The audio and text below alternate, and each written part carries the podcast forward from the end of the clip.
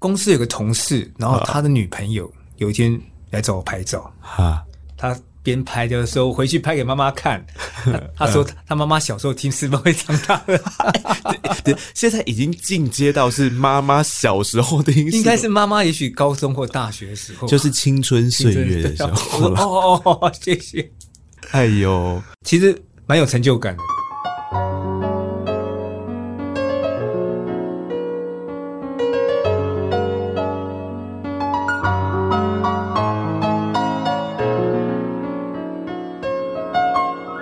记得告白才有未来，欢迎收听告白那一刻。嗨，我是尼克，希望你今天都好。欸，你知道吗？3月3号是告白那一刻的生日，我们明年就要2岁咯。然后现在呢，也在想有什么活动可以安排，所以如果可以的话，就请你到我们的那个节目资讯栏位，会有相关的问卷调查。我们很想要听听看你的声音，还有对这个节目的一些回馈。不过如果我们把时间倒回快30年前的3月3号，那天有一个晚上，有一个团正在练团，等到2023年的时候就已经是成军30年了。30周年之前呢，他们的主唱发了一张个人的 EP 到告白那一刻的节目来，说要怕等你啊，让我们欢迎阿山陈如山。山哥好。大家好，我是阿山。好快哦。对，一下子转眼就啪就30年了。那天我才发现，对，我这节目的生日跟四分卫同一天呢。双鱼座，3月3号。双鱼座，我记得那天是1993年3月3号，星期三，好像是。那个时候到现在走30年，当时没想过哎，对啊，当时就总觉得好像。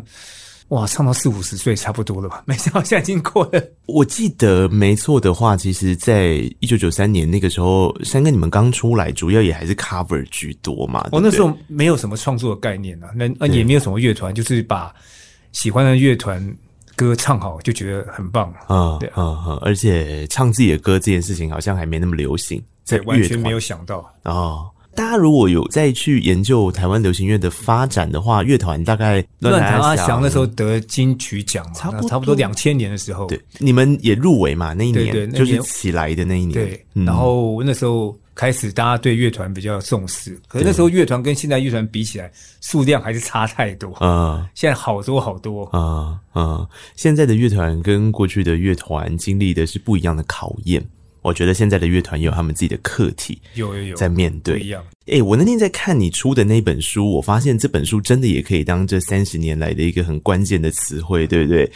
那本书叫做《回得去的地方与回不去的时光》，差不多2020年的时候出的嘛。对，2020 9月的时候。听说你本来的名字并不是这个样子，我本来是叫《回得去的地方都是回不去的时光》，后来编辑跟我讲说这太悲哀了，然后就把它换成这个。那个时候出书的原因是什么？那时候编辑是小时候听四分卫长大的朋友，他后来在时报出版社上班，有天他讯息我，就说有个出版品，然后我说把以前文章全部集结起来，就跟他开会讨论，然后就出了这本书他那个里面的内容还有分一些篇章那时候我后来自己分的其实从那个时候看就可以看得出来，歌词跟电影这两件事对你来讲的重要性了。对，潜意识里面后来觉得自己也很喜欢这方面的感觉。山哥说他的创作里面有一些部分可能是从文学的灵感来的，比方说太宰治啊，我喜欢看小说啦，夏目漱石啊，吉田修一啊，之前常看村上春树的对，还有东野圭吾，东野圭吾比较商业一点，伊坂幸太郎之类的。都很好看文学性比较高的感觉起来好像是，对不对？文学性比较高对啊，像村上春树吧夏目漱石我觉得超屌的可是这些作品如果要成为一个流行音乐的创作灵感的时候，它本身还是需要加入自己的一些转译过程吧，感觉起来也没有，我也没有特别说看哪本书然后就特别去往那方向写这些文字给我可能在我脑海里面，在我潜意识里面有种下了一些感觉，让我在写东西的时候突然不小心蹦出来。可是我觉得后来我发觉写歌的时候，歌词特别往白话的方向去走我希望越简单越好但后来发觉简单东西最难所以还在一直到现在也还是在琢磨中。我之前有听过三哥分享过一个故事，我希望他可以在这个节目跟大家分享。有些时候我们就是会被某一些人一句很直白的话给提点。如果看三哥刚刚在讲的那个东西，其实有一个背景故事在嘛，其实是过往在写的东西跟现在在写的东西，你会发现大家会觉得说啊，陈如生怎么越写越白话，字数越来越多，然后画面感越来越重。我想说到电影的影响可能是一个，可在更早之前是一个音乐界的前辈。啊、哦，是的，那是在2006年的时候，因缘际会遇到《龙的传人》的作者侯德健老师。是，那时候四分卫出了几张啊？4张吧，然后那时候我就把当时有拍了一些 MV 给老师看，老师看就说，他看完看了蛮久了，他说：“哎、欸，你这个人写歌要用左脑嘛？”我说：“啊，什么左脑？我搞不清楚，文字画面太多，人家共鸣不到啊。”啊，所以你要用左脑去思考，让大家不要想就可以到达那个地方。我说：“哦。”后来我想了蛮久才去意会这种感觉啊。譬如说，我讨厌你，我爱你。大家不用想就可以了解那个意思。对，那譬如说，也许雨和眼泪啊、项链啊、魔毯那些，大家想象的项链都不一样。对，那时候共鸣就比较需要一些过程去产生。那如果是一些文字，像阿信就很厉害啊，对啊，而且会很容易写到人家心里面去。对。因为我觉得三哥刚刚在讲的这件事情，他需要一个真功夫去画出一条若有似无的线，就是刚刚在讲的那个关键点就在于到底有没有好懂，有没有办法让大家直接想到画面。可是我觉得有一个难的地方是，你又不能让大家想到画面之后是死在那边跟停在那边的，它可能又要有解读性。比方说你听的时候，你联想到你自己的故事，或者是你联想到某一个画面，是可能当时创作者没有给这个画面，但它就是在一个很直白的阐述过程中连接到你的情感。其实我觉得那个在写起来也蛮需要功夫的。有时候是在某些场合遇到一些朋友突然听过我的歌，然后跟我讲他们的故事，哇，没想到我的歌有给你这种感觉，那个我也觉得很感动啊。那有时候是那些 feedback 对我来说又是另外一种创作的灵感啊。那我就要跟三哥告白，因为这阵子在准备这一张 EP 的歌，那因为 EP 就3首歌嘛，所以你自然而然会回去再听四分卫的一些作品，然后也会再去听一个，刚好我们等一下也可以聊到，这是蛮有趣的。其实三哥之前就曾经出过一张 EP， 那张 EP 叫做火花嘛，2014年的时候。对对对对对，那时候出那一张专辑，其实我觉得那个都可以快叫专辑了，因为它7+1首歌，现在的人他们就会说这已经是专辑了。就现在专辑我觉得不一定要到10首。哎呀，这大概已经是专辑的那个分量了，我觉得那个分量也是很够。我就听哦，我一路听到后面，我记得我刚好是一趟捷运，然后因为我捷运完我会走路回家，我走路回家的时候刚好听到最后一首歌。哥，你还记得你的最后一首歌是什么吗？爱你孤单晚安了。哎、欸，对对对对对，然后我觉得，哎，那首歌怎么那么的打动人？就是它是一种很真挚、很直白的情感。然后呢，这一首歌之外，偏偏它的前一首歌，那首歌叫做《未来》。你知道他前面把你弄到七晕八素之后，后面再给你一个温柔的拥抱，我觉得这就是三哥的浪漫。前面那一首歌的路线是这样的，他说呢，每分钟像鲑鱼逆着河流，一路上或许会头破血流，像野兽舔心的伤口，睡不着觉认识了孤独啊，有什么疼痛你就放马过来，有任何遗憾也就丢到大海，我的坚强还有歌声，我的轮廓还有挫折，情愿为你磨损，什么都不必说，泪干了也没有用，未来的日子绝对要缤纷，好，一定要更加勇敢。哦，这欺负人欸，这歌词。然后我当下我才刚听到，因为这个大概是我出捷运站的时候，沿路在移动的时候听，然后听到这一段的时候，我心想说，哇，如果这首歌停在这里，就这张 EP 假设这是最后一首的话，一定很狠。它就是留给你一个你要继续往前走，奋力一搏的那个过程。可是你最后又用了刚刚讲到那个爱你 Good night 晚安啊，就好好的把你接住。然后因为那首歌跟小朋友又有点关系嘛，啊，就觉得哎，三哥这样子写也是温柔到一个不行。哇，你好会形容啊！天啊！不过我真的好久没唱这2首歌了，下次把，啊，真的哦，下次把它练回来好吧？我好喜欢最后这2首的，对啊，因为就像我自己刚刚在想，我觉得其实听四分卫的人有一个蛮大的特色，跟我自己周遭的朋友啦，我看那个个性跟特质是，其实大家比较不是怨天尤人路线的，没有那么厌世，但是没有那么厌世不代表他很乐观。你说他常常会抱怨生活吗？不太会，他可能比较静，或者是说他对生活用观察的，他但是不代表他很乐观，他不是每件事都跟你讲正面的正向的，可他有一套他自己继续往前走的人生哲学。哦，是的，这好像就是一路我觉得三哥在创作的时候，就算我们刚刚讲那个左脑右脑这件事，这个我刚刚讲到的核心好像没怎么变过。哦，以前感觉比较隐性啊，那现在我尽量想要让自己显性一点，但是好像有时候还是太隐性，所以我有时候很怀念以前的时候，刚开始写歌的时候的感觉，就是怎么写都对啊。那现在怎么写都错，因为现在容易想比较多啊。然后一首歌也许改了好多遍啊。那以前刚开始写歌的时候，一写不小心就写完了，就没有想很多啊。那我现在尽量把自己拉回以前那时候的想法，来做调和一下啊。你以前是不是写很多的作品之后不见得会发表啊？因为我常常在看到有关山哥的专访的时候，会常常说到，比方说这一首推出的作品可能是好多年前。哦，像这次 EP 灵感、凉拌跟智齿这三首歌都是十几年前写的啊，然后改了很多遍，变成现在这个样子啊。然后歌词有些部分是一样的，旋律有些部分是一样的，可是后来已经真的变了好多遍了啊。对啊，到底是怎么样子的契机跟关键，会在你们做一张专辑的时候决定我要不要把这首歌拿出来，还是我放着？哦，制作人帮我选的。系上选的啊，真的哦。对，因为我自己选有点太主观了，我叫你帮我选啊。可是那这样序章也得先听过你很多的旧作啊。对，我有很多 demo 在他那边啊，就听。这三首，我说好啊，这三首来说。因为刚开始写歌的时候，歌名都很短嘛，你看这两个字两个字。对对对，项链啊，刚刚讲到的。然后他选了，我说哦好啊，来做做看。然后在编曲之前，甚至我跟他还一边吃这个卤味，一边在讨论歌词要改什么。对。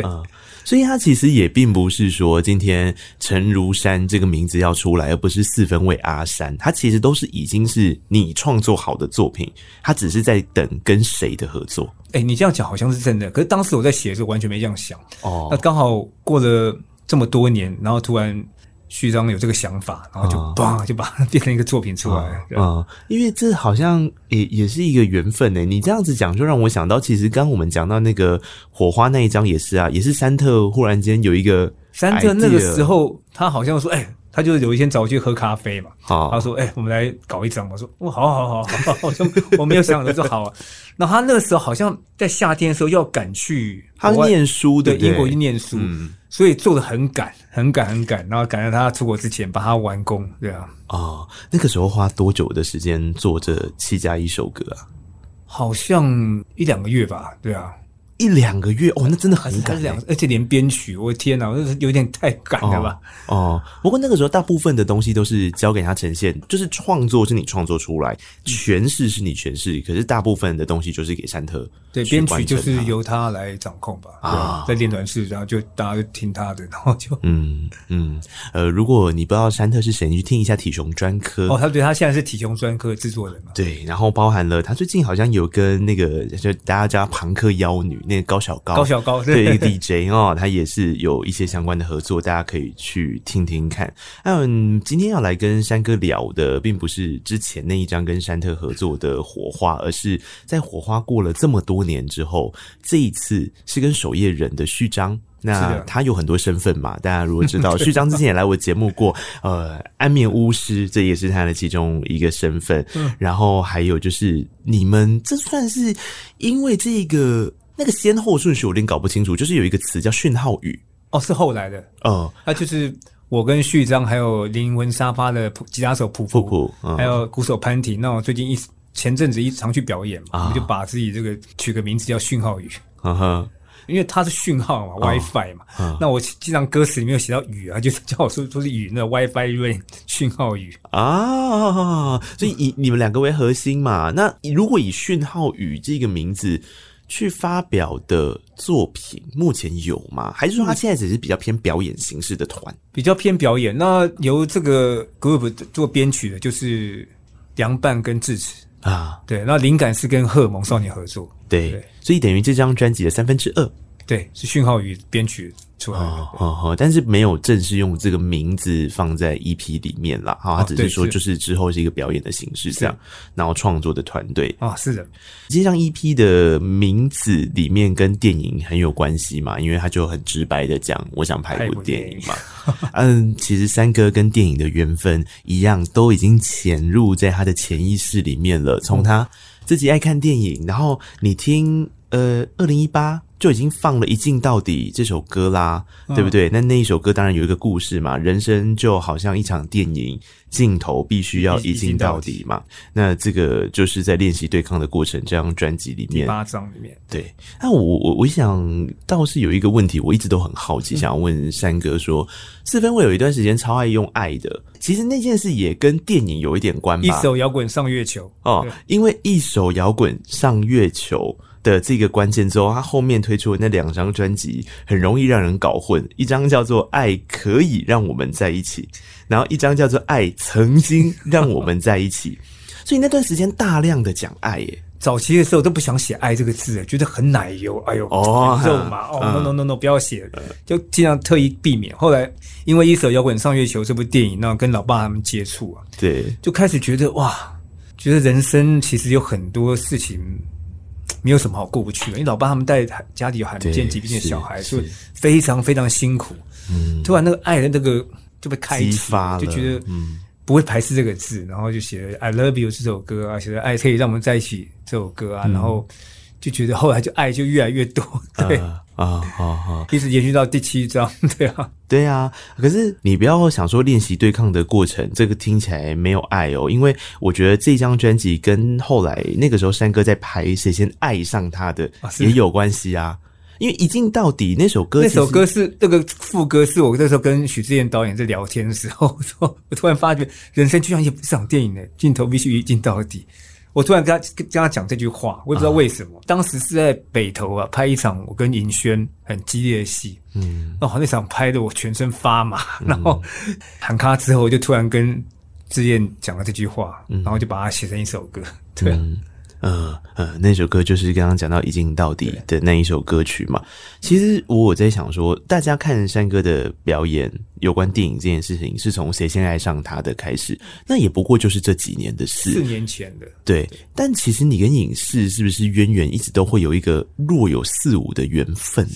哇，这该怎么讲呢？2005年10月的时候，四分卫发第4张专辑的时候，对，魏德圣也去看表演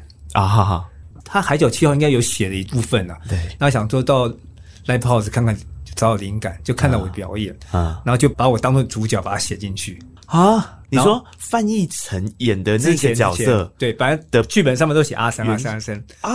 然后呢2006年3月他要找资金去香港一个类似像电影节的吧，我就跟他当天飞过去，跟一个日本片商还找了翻译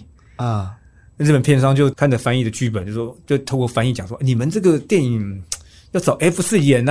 就叽里呱啦叽呱啦然后就没消没息然后我们两个我们就很沮丧就回来然后一直到2007年，那时候我常去他家跟他去对电影的一些事情嘛，因为有些乐团表演干嘛然后一直到2007年他好像遇到投资方嘛那投资方就说希望塞自己人下去，对他也我说没关系就能拍进来那没想到2008年上映之后就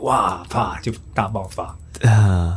我不知道这一段的过程那时候有很多记者一直想问我就是被换掉会不会很不开心，所以我没完全没有这种想法，我是觉得拍电影真的非常非常辛苦那之前魏德圣导演真的非常非常辛苦去筹资金拍这部电影，那遇到有人出钱的话刚好，我觉得这样也很好那后来就一直遇到一首摇滚上月球，然后又遇到玉婷姐把我抓去试镜拍谁先爱上她的，对，然后后来就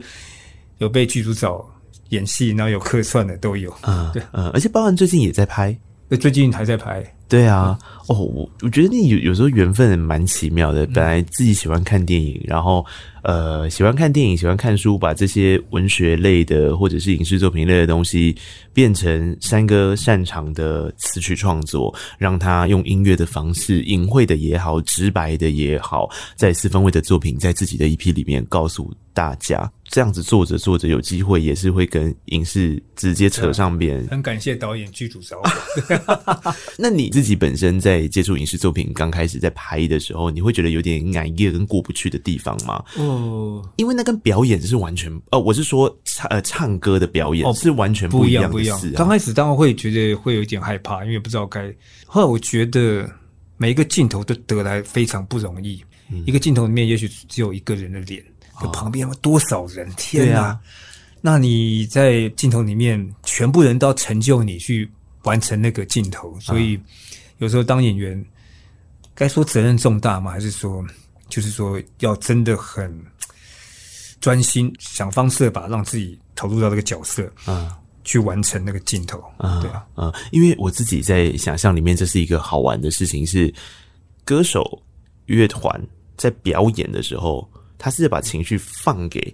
那一些他看得到的那么多的人，对不对？对啊。然后他们会感染你回来，就是你看着他们的表情或什么也会影响到你自己演出嘛、啊、可是在剧组你看到那些人的时候你是要不能看到那些人欸，就是它又变成是另外一种，你要往内收，然后他们不会给你那一件事情的，他不会给我 feedback， 对、啊，然后你要自己去想象那个情境啊、对，有时候是，譬如说我们在对戏啊，对，有时候镜头在拍你的时候，那我要去帮助你，我要去演那个感觉，可是镜头不会拍我，我要帮助你去投入那个角色，所以我在镜头旁边这样之类等等，有时候会遇到这样的状况，有时候真的就是你面对镜头去投入那个角色，然后那时候就要。需要很多想象力吧，要很热情，对啊，要很喜欢这件事情啊。对，到底是哪一个关键点让你爱上演戏这件事情？我觉得，拍电影的过程就像一部电影，比如说摄影机在拍你，在拍电影，然后导演喊咔之后，哇，大家副导啊，什么灯光啊，摄影师啪啪又一大堆在动作，美术道具，那时候你就看大家在忙成一团，然后有时候还会争执，就好像在看一部电影一样，我的感觉是这样子啊。那这些不管在被拍或者拍摄过程里面，我都觉得会给我很多灵感啊。那也许我就回去把它写起来，那会不会变成歌不知道啊？对啊，因为大家要知道，那个拍戏的现场张力是非常大的。我们小时候在学的时候，通常我们都被挂广播电视系，所以我就算走声音，我们也是得去做影像上面的一些创作跟合作嘛。那后来没有走影像这条路，就是因为我发现影像那条路，那个真的是成败一瞬间，是你没有办法一人掌握的，因为那个太多人、太多因素了，太多因素，然后包含有些是不是人为可以控制的因素也都会发生、然后我记得最好玩的事情是真的就是当我们开始 roll 演员开始演的时候，世界是安静的，可是一喊咔的时候张力是忽然间整个炸开的，就是所有工作人员忽然间他们的这个就像刚刚山哥讲的一样又变得很重要，他们又开始穿梭在其中，很吵啊，对，然后等到又到三个又开始收空调都要关掉、这是一个乐团主唱变成演员的一个故事，然后当他跳出来以创作者的角度看的时候，他觉得这个场外的一切也像是灵感的来源，因为它就像是一场电影，对，真的我就觉得好像在看电影，看他们在忙的时候，那种感觉。他这张专辑里面有一首我自己很喜欢的歌，这首歌现在是第二波，就是已经有 MV 拍出来了，这首歌就叫做《灵感》。灵感，我们先来听这首歌曲，如果你是用 K-Box APP 收听的朋友，我们来听这首《灵感》。这首歌很像公路电影。真的吗？从刚开场就是公路电影啊， Road Trip 的那个。哦，好啊，因为我刚好我就很想拍一部公路电影啊！跟大家解释一下公路电影。公路电影基本上就通常会有辽阔的场景，然后外场多嘛，外场戏多，然后人跟事件一定都是在移动的过程之中发生了一些事。其实我常常觉得流行音乐也像是这样，当我听一整张专辑的时候，就很像是在一趟公路电影的过程。哦、对啊，你会中途遇到一些。因为歌曲而想象出来的画面啊，会想到某些人啊之类等等的。对对，这一首歌曲放在整张 EP 的开场，我觉得还是有它的意义在的，因为它比较速度比较快一点，那也比较热闹一点，然后我们还去跟找了荷尔蒙少年合作，对，哇，他们真是。英雄出少年他们真的是刚刚跟山哥在讲说，我觉得现在的乐团也有现在乐团的课题，就是因为他们的音乐种类区分的很碎片，比较细， 对比较细。然后他们常常在游移一件事情，就是我要抓住某一种特点跟特色的，不一定是曲风，可能是他的演绎方法。可是当他以这一种方式成为了他这个团之后，他下一关又会开始在拉扯，说我是不是要彻底离开这个风格，彻底离开这个元素，还是我就抓住这个元素，把这个元素做到最精最好，服务这一些我自己已经巩固好的观众群。哇，这个我觉得这算是蛮不同的方向。对、啊，然后因为我不是二三岁年轻人，我觉得他们可以，也许时间比较多，可以这样去试啊。但是我觉得，就算你从头到尾就是贯彻一个你自己想要的那个方式，我觉得也超屌的，对吧、啊？不一定一定要去变成什么样子，对啊。四分卫以前会讨论过这些议题，会啊。可是我后来发觉这些讨论，我自己觉得、啊，后来发觉回想起来，会觉得有点多余。嗯，你就做你能做，做你想做，做你会做就好，你不要去想什么嘻哈什么之类等等的，或雷鬼啊什么样，那是你完全不在行的东西，对啊。而且是不是其实时间它就会带你去接触各种可能性了？有时候对、啊，有时候你会听歌，会听到一些有趣的，它也许不是你擅长的曲风，但你觉得不错，也许可以来玩玩试试看。但是不要就把自己原本的样子变成另外一个样子，对啊，对啊，因为就像这一个 EP 也是一样啊。如果没有像刚刚讲到序章他们这一瓜开始又认识很多弟弟们，真的是弟弟们，三个你跟他们差30岁啊，1999年生，他们超过2轮了。快要30，对吧、啊？对，以前根本没有想过说会跟这么……对啊，怎么可能想象得到？天哪！是因为出第一张专辑之后，他们才出生呢、欸。哎、欸，那这样，你刚开始跟他们见面，我在猜啦，毕竟这四分卫还是在乐团界里面是一个已经是神主牌地位的状态了，他们一定会紧张。我觉得好像还好，真的吗？好像还好，印象里面还好吧。只是我那时候。问他们几岁的时候吓一跳，我说我怎么差了快30岁？那他们会说出他们是听你的音乐长大的这种话吗？公司有个同事，然后他的女朋友有一天来找我拍照，他边拍的时候回去拍给妈妈看，他说他妈妈小时候听四分卫长大的现在已经进阶到是妈妈小时候的应该是妈妈也许高中或大学的时候，就是青春岁月的时候。哦，谢谢。哎呦，其实蛮有成就感的，就是突然会觉得很有趣，对啊。因为其实那也是时间累积之后才会累积出来的能量啊，就是这些人他们长大，他们会各自发生他们自己的故事。可是有一天这些故事，或是这些故事发生之后所诞生的人事物，他又会再以有趣的方法回到跟三个也好，或是跟四分卫有一些交集，有一些合作，有一些互动。对啊，就是不知道该怎么讲欸，就是常常遇到，就是小时候听四分卫长大，听到他们的故事跟某些歌有关，或者跟某场表演有关，我觉得很有趣，很窝心。对，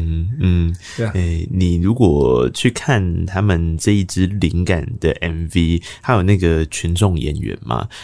都是朋友。对，因为三哥是在里面演像李小龙嘛，因为穿那个春卷龙，小林那边春卷龙。为什么是春卷？没有了，《抓狂一族》里面漫画里面一个角色啊，对，按照李小龙样子画的。我演一个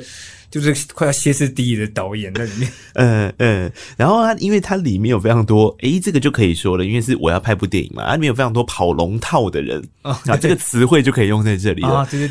对。那些跑龙套的人其实就是刚刚在讲，都是弟弟妹妹啊。它里面其实有非常多，大家去看都是现在这个乐团时期的特修斯也好啦，灵魂沙发、荷尔蒙少年啦，都在里面。序章也在里面，序章也在里面，然后那个译文也在里面嘛，译文在里面，对。这也是蛮新鲜的哦，而且还一镜到底，哇！那天拍到大腿抽筋，导演才很卡。你一镜到底拍，所以等于是 NG 整个重来。NG 整个重来就算了，那有拍的蛮多次，就是从头拍到尾，将近15-20次，对啊。很蛮超一天。这首歌很可爱啦。那我刚刚说，除了是因为开场那个公路电影的氛围之外，其实它就是我有在想这次跟蔡佑良的合作。啊，是的，多多少少也让这些歌，比方说如果你去听那个蔡耀良之前入围过金曲奖编曲的那一首歌叫做《恋物癖》，郑兴的一首歌曲，然后发现蔡耀良也是一个他在玩声响的时候，他会结合很多有趣的成果出来，就是你会觉得他又像是有一套公式，可是那个公式又是专门否他自己的，就是你一听哦，这就是蔡友良的他的风格编曲，他的风格已经是非常成熟的一个状态了。对啊，他也才30几岁吧。对、为什么这一次除了序章之外，还会再特别找蔡友良？蔡友良也是制作人啊，然后就是因为他们之前就有合作蛮多次，然后说好找友良，好啊，然后就几乎编曲都玩录音都交给他们了，对啊。那这样他们之间彼此大概是怎么样子一个分工方法？在录制的时候，佑良可能会，也许还是现场去弹，会去打，去敲，去制造那些声响。对，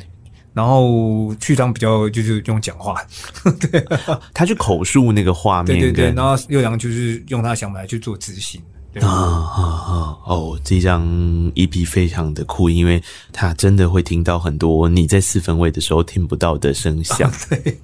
这个就是跟他们乐器不一样，人也不一样嘛，对啊，差很多欸，那个感觉完全是，你看同一个创作者做出来的词曲，同一把声音演唱，可是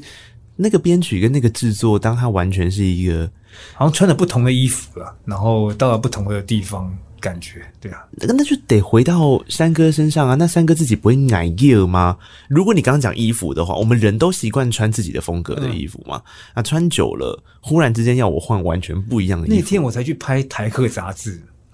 然后就是在书画的时候，然后他们就是有拿一些很昂贵的衣服，哇，这不会是 cosplay 吧？天哪！我觉得，因为那是完全没有接触过的衣服，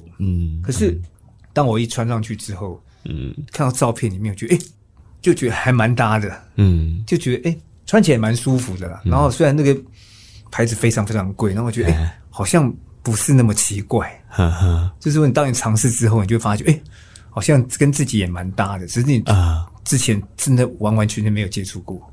大概是这种感觉。就是你要先跨出那个你自己对于这件事初步的判断，对，你不要去排斥，你要去试试看，对对对，大概是这种感觉。比方说我举这首歌来说好了，这首歌的合音就是4分位绝对不会出现的合音。对对对，詹永安呢，就荷尔蒙少年组长，他很会，我最喜欢这首歌的合音。对啊，对对对，这首歌因为他自己在荷尔蒙少年里面，他找他妈妈合音，你知道吗？之前对，然后就是因为他们也在做大概千禧年前后的那个声响，对他们来讲千禧年已经是复古了嘛，对啊，所以他们在做那一块可能有点 disco 的那个风格的时候，那因为那个就是有点像你在舞台上表演后面不是就有合音天使嘛的那个，他就把他妈妈找来当那种合音天使，我就觉得他很会用这种。合音跟主唱在互动的那种东西，我很喜欢那个感觉。因为这次也是，而且这次那个本山也有加进去，还有古浩老师也都有加进去和声嘛。对，和声。古浩老师是3首配唱制作人嘛。那他很会讲，跟他配唱的时候，他就好像在拍电影一样，他形容那个场景，形容那个画面，然后就会。唱出那样的感觉，可能那样的感觉可能在录音室里面会出现，平常我可能没办法那样唱，可是因为听他那样讲，我才会那样唱。等于这一次古浩老师他帮你做配唱制作人的时候，还是让你在唱法上面有了一些新的体悟，是不是？就是他给我一些画面，让我去唱这首歌的时候，跟我唱之前在家里自弹自唱的时候完全不一样。那因为耳机又听得非常清楚，对，所以一点唇齿音一些。些微差距就会变化很不一样，对啊，他很会抓那个细节，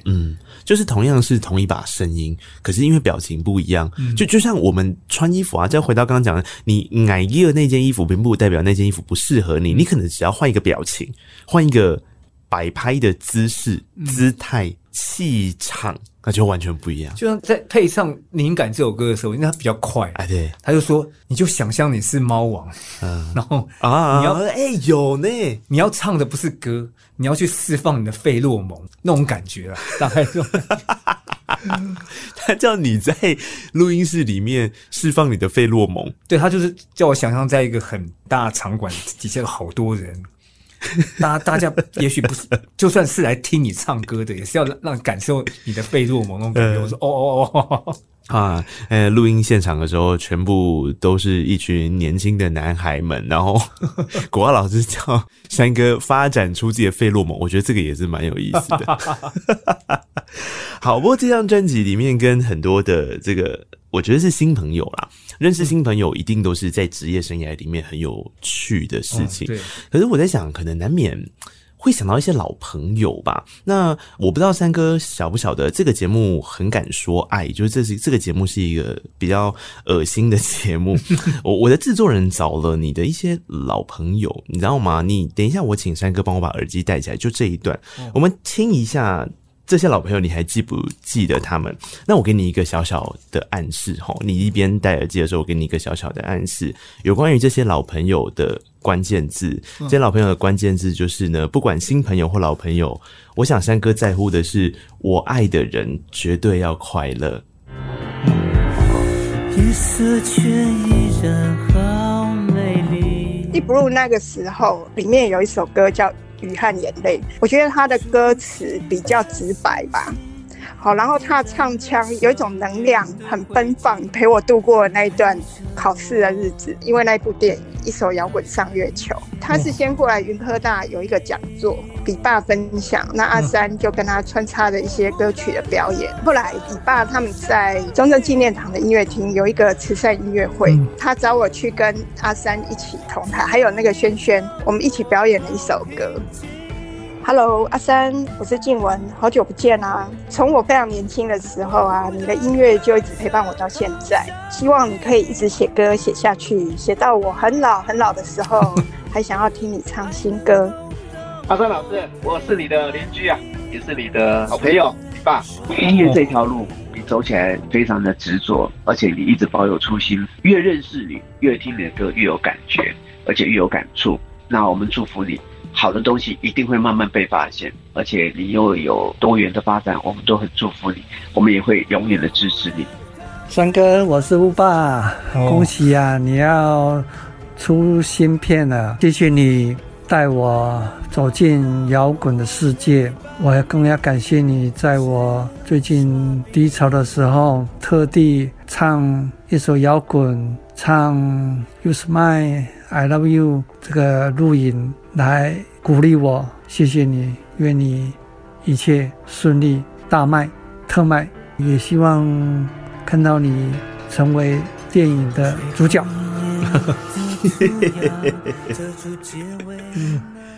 啊，这个就是刚刚提到的一些缘分牵线，这就老朋友啊，对不对？这些就是老朋友了嘛。哇，天哪！他们从月球回到地球的，对，他那时候我爸跟我讲说我们要回地球，对，那时候电影结束的时候，他是这样跟我讲。这些年偶尔都还是会有联络，我们他有个群组会联络的、啊哦、然后礼拜每年12月都会办那个慈善表演嘛，那我也会去。那、啊、去年跟前年好像是因为疫情，所以就停下来啊。而且乌爸刚刚也说，低潮的时候也是有时候就唱个歌。对对，乌爸现在也是很辛苦啊，因为他的小朋友，对啊，也是还在那个状态里面，对啊，第一位的那个静文老师，他其实也是一个缘分啦，好像就说，因为我们当时我制作人跟我说，在联络一些粉丝的时候，刚好有联络到老师，算是一个很有趣的缘分，说他是透过李爸的一个牵线。然后你好像是我跟你爸去某个学校分享，对对对，然后遇到他吧。哦，那后来为什么会有机会一起表演呢？我有点不记得，对不起。然后就好像在某个也是在礼拜13音乐会，他有上来唱歌吧？可能就是在相关的，好像我记得这个桥段。对其实这些也都是一些极光片语的一个缘分啦。对对对，就是因为有这些歌，然后才会遇到他们。因为本来我制作人在找的时候，我就觉得蛮有意思的是，他是本来就认识他们吗？我不晓得我就想怎么这么有办法找到那个李爸跟乌爸这样。不过我觉得可能有时候缘分就是这样啊。其实要联络到在社群的时候，你感觉起来很容易，但我们也联络过那种我们以为很容易，但是后来怎么样都联络不到的人。对啊，这个倒是我的制作人说蛮快就对啊，对啊，而且他可能是从一手摇滚双月球那边去着手，应该是吧？有可能，有可能。所以这是送给三哥的一个小礼物啦。谢谢，谢谢，谢谢。因为我想说，这一次都跟年轻人互动跟合作多一些些，对不对啊？老朋友的声音听一下，哦，天，我刚刚眼泪快流出来了。对啊其实我后来也蛮有意思的，因为当我的制作人找到了一手摇滚的这个里爸跟乌爸之后，我回去看，我才发现，新闻特后会特别提到说，其实一手摇滚某个程度也是四分卫有办法重新合体一个很关键的 keyword， 是不是？那个时候我跟黑糖导演王家俊说，他已经拍这部纪录片已经拍一阵子了，他说想要把这个乐团。想把他们组成一个乐团去参加海洋音乐季，就是后来那个困熊吧，困熊吧，对，那时候四分卫都还没复合，那时候还跟侯信也在吵架，可是后来教一教就想啊，算了，没什么好吵，然后打电话给侯信，请他们回来一起帮忙啊。那四分卫就刚好就趁这个时候就复合，然后就开始表演了啊，对啊。其实那个也不能算是吵架吧，我觉得那个时候已经就是有点是没有要沟通，就是放着各过各的生活啦，对对对对，所以那个契机很重要，就是这样。因为其实他也没有什么吵不吵，他就是在等一个机会，让大家有一个共同的事情，好像可以再试什么，再试试，再玩玩看，然后也很久没表演了，然后说再联络一下之类的。哇，那真的也，我觉得这一切都是哇，一下就10年前的事情。对啊，他那时间过好快哦！我在看，因为这一部纪录片那个时候得到金马奖的歌曲的时候是50届嘛，我记得底下2013年，对，就是蔡康永主持那一年，底下都是影后影帝啊，因为那一年要回娘家嘛，所以對對對，那个底下全部，然后我记得他们讲得奖感言的时候，舒淇啊，这林青霞啊，那这底下哭啊，眼泪眼眶泛红哦，那个。哇，没想到一转眼又快10年过去了呢！天啊！希望大家都身体健康啦。是，对啊，我觉得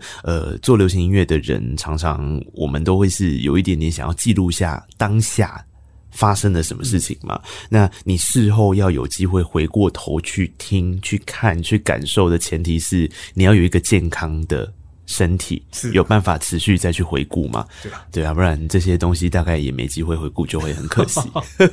对啊，健康第一，真的。这刚刚那个礼物里，大家有没有听到那个垫在底下的歌？其实那一首歌是我整张3首歌里面我最喜欢的歌。凉拌是我很喜欢。戴居是这一次的企划，戴居写的是说说这3首歌很像在拍电影里面的那个主题曲分那个片头片尾跟一首插曲这样嘛。那我自己在看的时候，我觉得它反而按照顺序蛮有趣是，如果说刚刚那个灵感像是在写剧本，我觉得这个凉拌啊，因为灵感嘛，找灵感的时候总是在写本嘛，写本就是需要灵感嘛，是的，对不对？啊，我觉得这个凉拌很像是什么？很像是那个。导演喊 roll 之后，就是所有东西安静下来的那个瞬间，然后开始呈现的一个 slow motion， 就是我不会讲它很像是在演的那个当下，因为 slow motion 哦，对对对，有 slow motion 哦，然后我们就像是电影之神好了，我们用这个角度来看，就是我们是看到拍电影的人，包含了场外的这些状态，就有点像山哥讲，那个整个都放进去在我们在看到的那个拍的那个过程。因为我有在听的时候，我觉得这一首歌不知道为什么空间感特别跳出来，也有可能它编制相对安静的关系哦。东西比较少哦，然后也没有整个套鼓是秀长在打那个动，那个有现场收嘛，对不对？对，有现场收。对，因为我一直觉得那个现场空间，然后包含他这一首的呼吸没有刻意去抹太多调啊，就是那个一呼一吸之间的那个过程，就很像是演员准备 action 之后的那个。喘气的那个，我倒是没想到你讲到这些，我觉得很像呢。我自己在感觉的时候，我是非常被这首歌打动的。哇！因为这首歌我在写的时候是想象高中的时候放学啊，然后坐在河边看夕阳很漂亮，然后坐在草坪上啊，突然有凉风吹过来，然后觉得有点寂寞，然后书包打开把凤梨拿出来吃，就刚开始写字有些画面啊，后来今年才把歌词改一下，把 Uber E 加进去嘛，刚好押韵，大概这种感觉。我听说本来的词那个写进去的都还有张悬也给入歌了，对不对？反正有把张悬跟雷光夏写进去。那时候是我在写这首歌的时候，在公馆一个练团室写一写，然后张璇突然跑进来，他说要练团，我说哦，是哦，你们今天下午练团了，哎，他就跑上来啊，然后就说他搞错时间了，匆匆忙忙手上叼根烟，然后就把这根烟给我，然后就哦不抽了，哦好好，他就离开，我就张璇就把张璇衔进去，然后刚好那一年。雷光下有首歌叫做《我的八零年代》，我很喜欢啊，是是是，我就把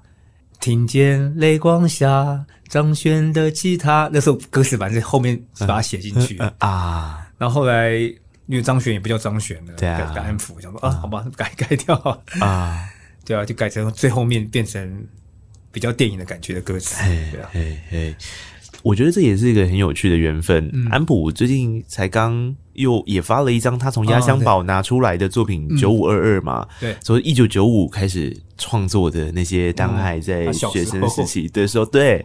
的那些作品。然后你看这次这些歌有些也是可能没有到1995那么早啦，但大概2008吧，对，就是大概又过了10年左右，但也是距今又有10年历史的一些作品啊，这个也真的很有趣。我的天哪！音乐人们的压箱宝其实都还蛮多的，应该可能抽屉里面或硬碟里面还有一大堆东西。可是我觉得这一年好刚好哦，就是好多人好像都把这些压箱宝给做了一些呈现，或者是说有好久不见的面孔又再出现在大家面前的，也是黑色饼干吗？黑色饼，对对，哎，他们期间限定的付出嘛，12月没有，我要讲的是 Lisa 啦，就是哦 ，Lisa 的 Lisa， 对啊，就忽然就走到幕前，啊，那张专辑也是非常厉害，之后有机会再把它请到空中来，我也自己非常喜欢。凉拌这一首歌倒也还有另外一个我自己想到的事情是。可能是因为它有一些比较有趣的乐器，像乌德琴，对不对？所以它这一首歌让我一直想到那个林宏跟万芳的那一首《爱上你》哦，那个节奏中版的那个，对对对，那一首歌跟巴厘岛如果加起来混一混、揉一揉的时候，我觉得跟凉拌蛮搭的。真的吗？它凉拌就是把这两个东西拌一拌，我觉得很像哦。哦，那不错哦。三哥你在回想，因为我记得我那时候一听完这首歌，我就想说，我回去听一下那两首，我不知道为什么脑袋一直跑出李英宏的那个编曲的。我是对巴厘岛印象比较深刻，因为我跟旭章表演的时候还会唱啊，你们会唱，可是只唱了一半啦，因为后面的太难了，就没有做完整。对。哎，那两首歌好好听，好好听。李宏真的是把这个电影本身就已经是非常有灵魂的一个作品了，然后又点缀的这么恰如其分，眼泪就是会在刚刚好的时间掉下来。哇，对啊，凉拌是我自己一直很想到，然后可能那个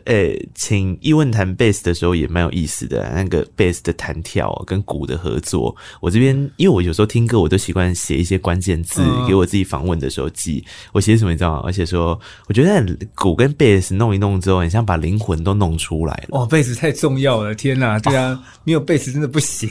你不是自己一直很想弹 bass 吗？我一开始玩团就是 bass 手啊，然后边弹边唱，后来。我比较像朋克啦，不像他们这么有灵魂，就当。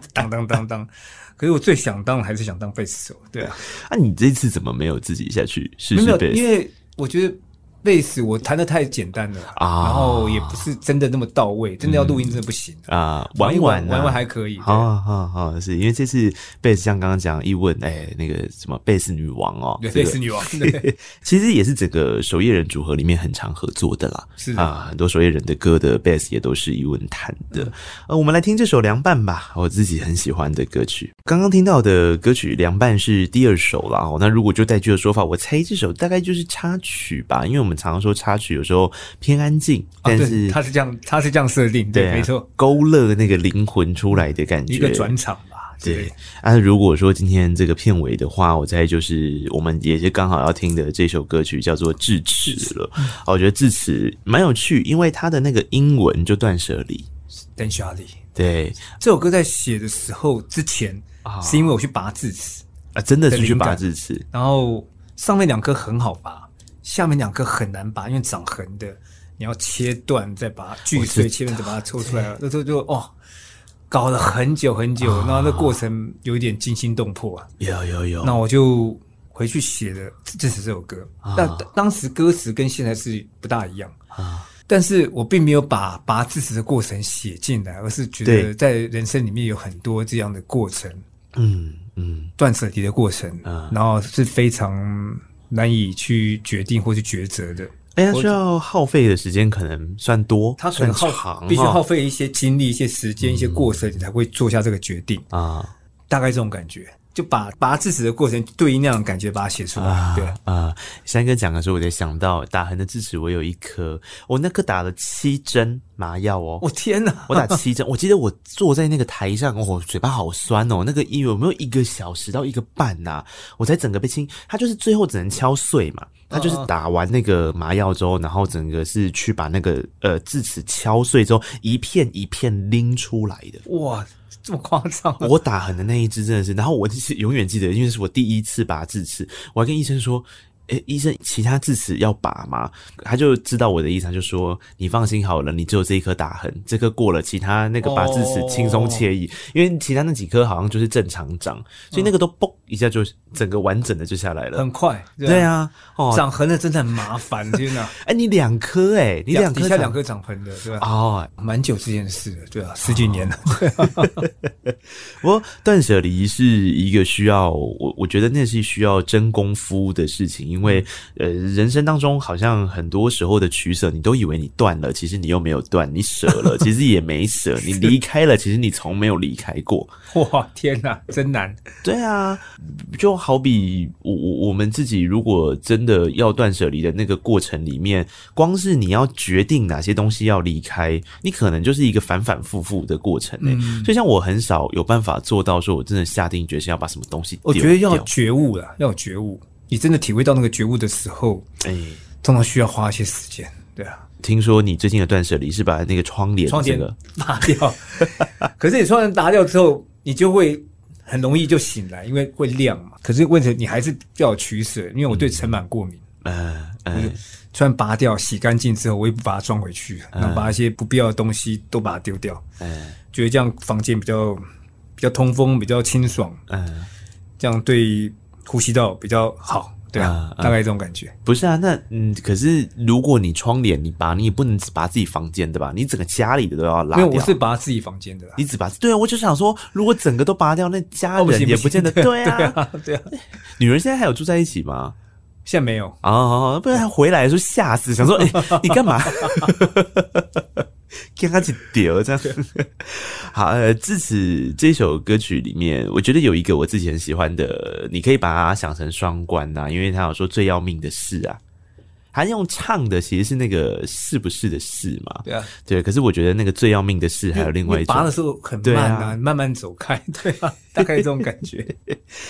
慢慢走开这件事情，在情绪上的钢琴里面，就真的是他弹 keyboard 很有灵魂啊，他很会弹有关分离、失眠、困扰、烦恼、藕断丝连。我记得我有一次，我之前有一个广播节目啊。他那个真的是现场，我记得我那时候就跟他说，我觉得编的就是那个时候我们自己在那边瞎耗，我们又不是音乐人，我们做广播的，弄了一个很不好听的版本，我们就给他听一下。他就那天刚好带了 keyboard， 他说你等我一下，他现场帮我弄了一个 keyboard 版的进去，哇，那个整个立体感完全不一样。然后后来我每次只要听旭章的东西，我都觉得他东西有一个很神奇的事情是，他的东西没有冷酷哦，他东西是温柔的，是的。可是他的温柔有距离哦，他的温柔没有跟你那么近，我不太会形容那种关于这个的感觉到底要怎么样去举例。可是我自己在听的那个听感里面，我觉得有些人的钢琴是很柔很柔，就走进，就像你在你旁边抱着你，有没有？他没有在抱你，他没有要抱你，可是他很温柔。所以我有时候我都跟他讲，你都怪力乱神啊。他最近也是开始喜欢这些。对啊，这个我茶巾是他送我的啊，那个很漂亮，那串。对，那因为他我也最近对水晶开始有一些觉得好漂亮接触，然后去最近拍戏啊，剧组的演员大家都有带啊。有吧？影视音圈超喜欢那个水晶的拉长石啊，对，拉长石，我家也有天河石啊，什么哇。开始对这很有兴趣。对啊，然后编剧家里通常要有那个青金石。那我们讲说冷静或是写企划的人创作的时候，他就像冷静如水，这颗就青金石啊。青金哪个青啊？青色的青，然后金是黄金的金。哦，青金石。对啊，青金石就那个大家想到那个古埃及国外籍最常出现的那个颜色的那个就青金石，对啊，就水晶很好玩，但是就我们那叫石头。然后还有说分原矿啊，跟什么、啊，那有些原矿好漂亮，但是不一定找得到。对啊，有些他要看他的时间，他会有分老料跟新的。嗯，老料有时候很贵，很贵，很贵。老料就是你就把它想成资历很深的石头，真石头老料，四分位就是老料，老料。我天哪！哎，这非常有价值的一个乐团，可以这样讲。我们讲老料，真的玩石头的人很爱讲啊，这批老料哦，这个很难拿到咯，这样对，有些可能啊没有咯。哇！啊，智齿这首歌里面在提到刚刚讲到，我觉得钢琴然后大家去听这个 keyboard 在弹的那个过程，那鼓跟人声就叠合的许多咯。哦，我自己看到的除了鼓组之外，啊，这一次的这个作品里面包含了这个鼓是七位有在里面嘛，哈，他还有潘永婷，对，这是他们一起去做合作的。山哥这一次的这些乐手，大部分都是旭章找的，是不是？哦，对，哦，全部都他找的。哦，你说包含奥迪也是，奥迪他找的。奥迪就不用讲，奥迪太厉害，有点厉害过头了。对啊，我以为奥迪是你找的嘞。没有，奥迪旭章找的啊，真的哈，也是了不起。就我们在看整个的时候，就会觉得，欸，有些又很像守夜人限定版啊，有些呢又很像荷尔蒙少年来那个乱入，有没有？我在讲啊，有些地方你又看到，欸，你看到奥迪，你就想说这个是四分位想要再稍微你知道前进来一点点的那种感觉，这样各种都有，这很有趣啊！我觉得这三首歌的 EP 是一个很有意思的事情。那就像刚刚讲到拍电影嘛，我觉得《智齿》这首歌就很像电影上映了啊，或者电影结束了，它可能像是一部黑色喜剧电影的主题曲吧。黑色电影哦，你就带着一点黑色幽默，对对对，大概这种感觉。哎，可是。那电影终归是会结束的嘛，我很喜欢一句话，我不知道谁讲我忘记了，但我以前小时候我们还在上那些什么电影理论课的那个时候，那年代我记得我小时候最爱的一句话叫做电影结束了，你的人生才刚开始。很有意思，我不是想这张一期一会的作品过后会有很多人生支线在山哥接下来的发展里面岔出去嘛，对不对？包含了跟讯号语的一些可能持续有作品，像我记得旭章用安眠巫师的名义也跟你合作了一首，对，月光假面，对对啊，那个也是完全不会是你以前觉得说陈如山会唱这样的歌，还找了卢律宾来当制作人，哎，那个电影的画面感就好重好重好重，而且山哥，你要看你跟旭章在唱，我觉得有一种很有趣的合作，因为旭章的东西气很多嘛，嗯，那你就是那个硬汉的那个路线，我比较直啊，那又有一个很有趣的、特殊的美感。哦，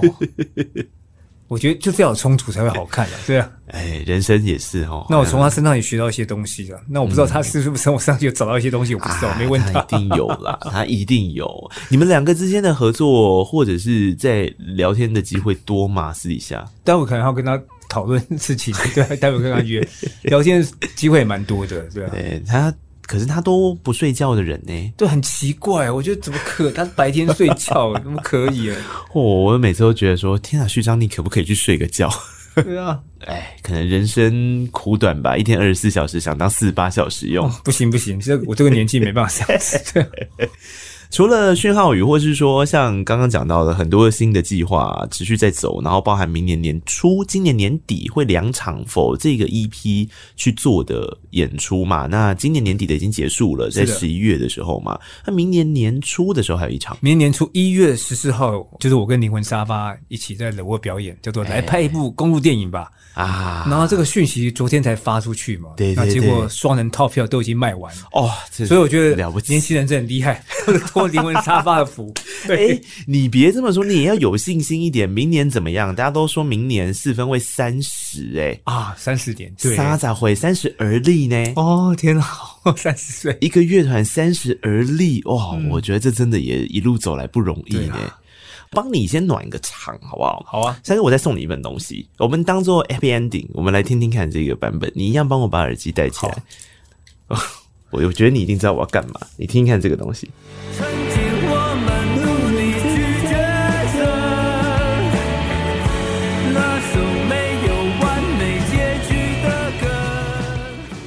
大家好，我是四分卫小郭，你们应该很期待我要讲一些很肉麻这种的话吗？其实我真的办不到。在我们玩团的过程当中呢，阿三是第一个当爸爸的，第一个学习如何当一个父亲。小朋友现在都已经是成年了，那我觉得蛮幸福的啦。要祝福的话，我比较实际一点。我祝福阿三家和万事兴，然后可能快要可以当一个幸福的爷爷喽。天啊！阿三，我是你高中同学，也是你的团员伙行。我们从退伍以后就组团，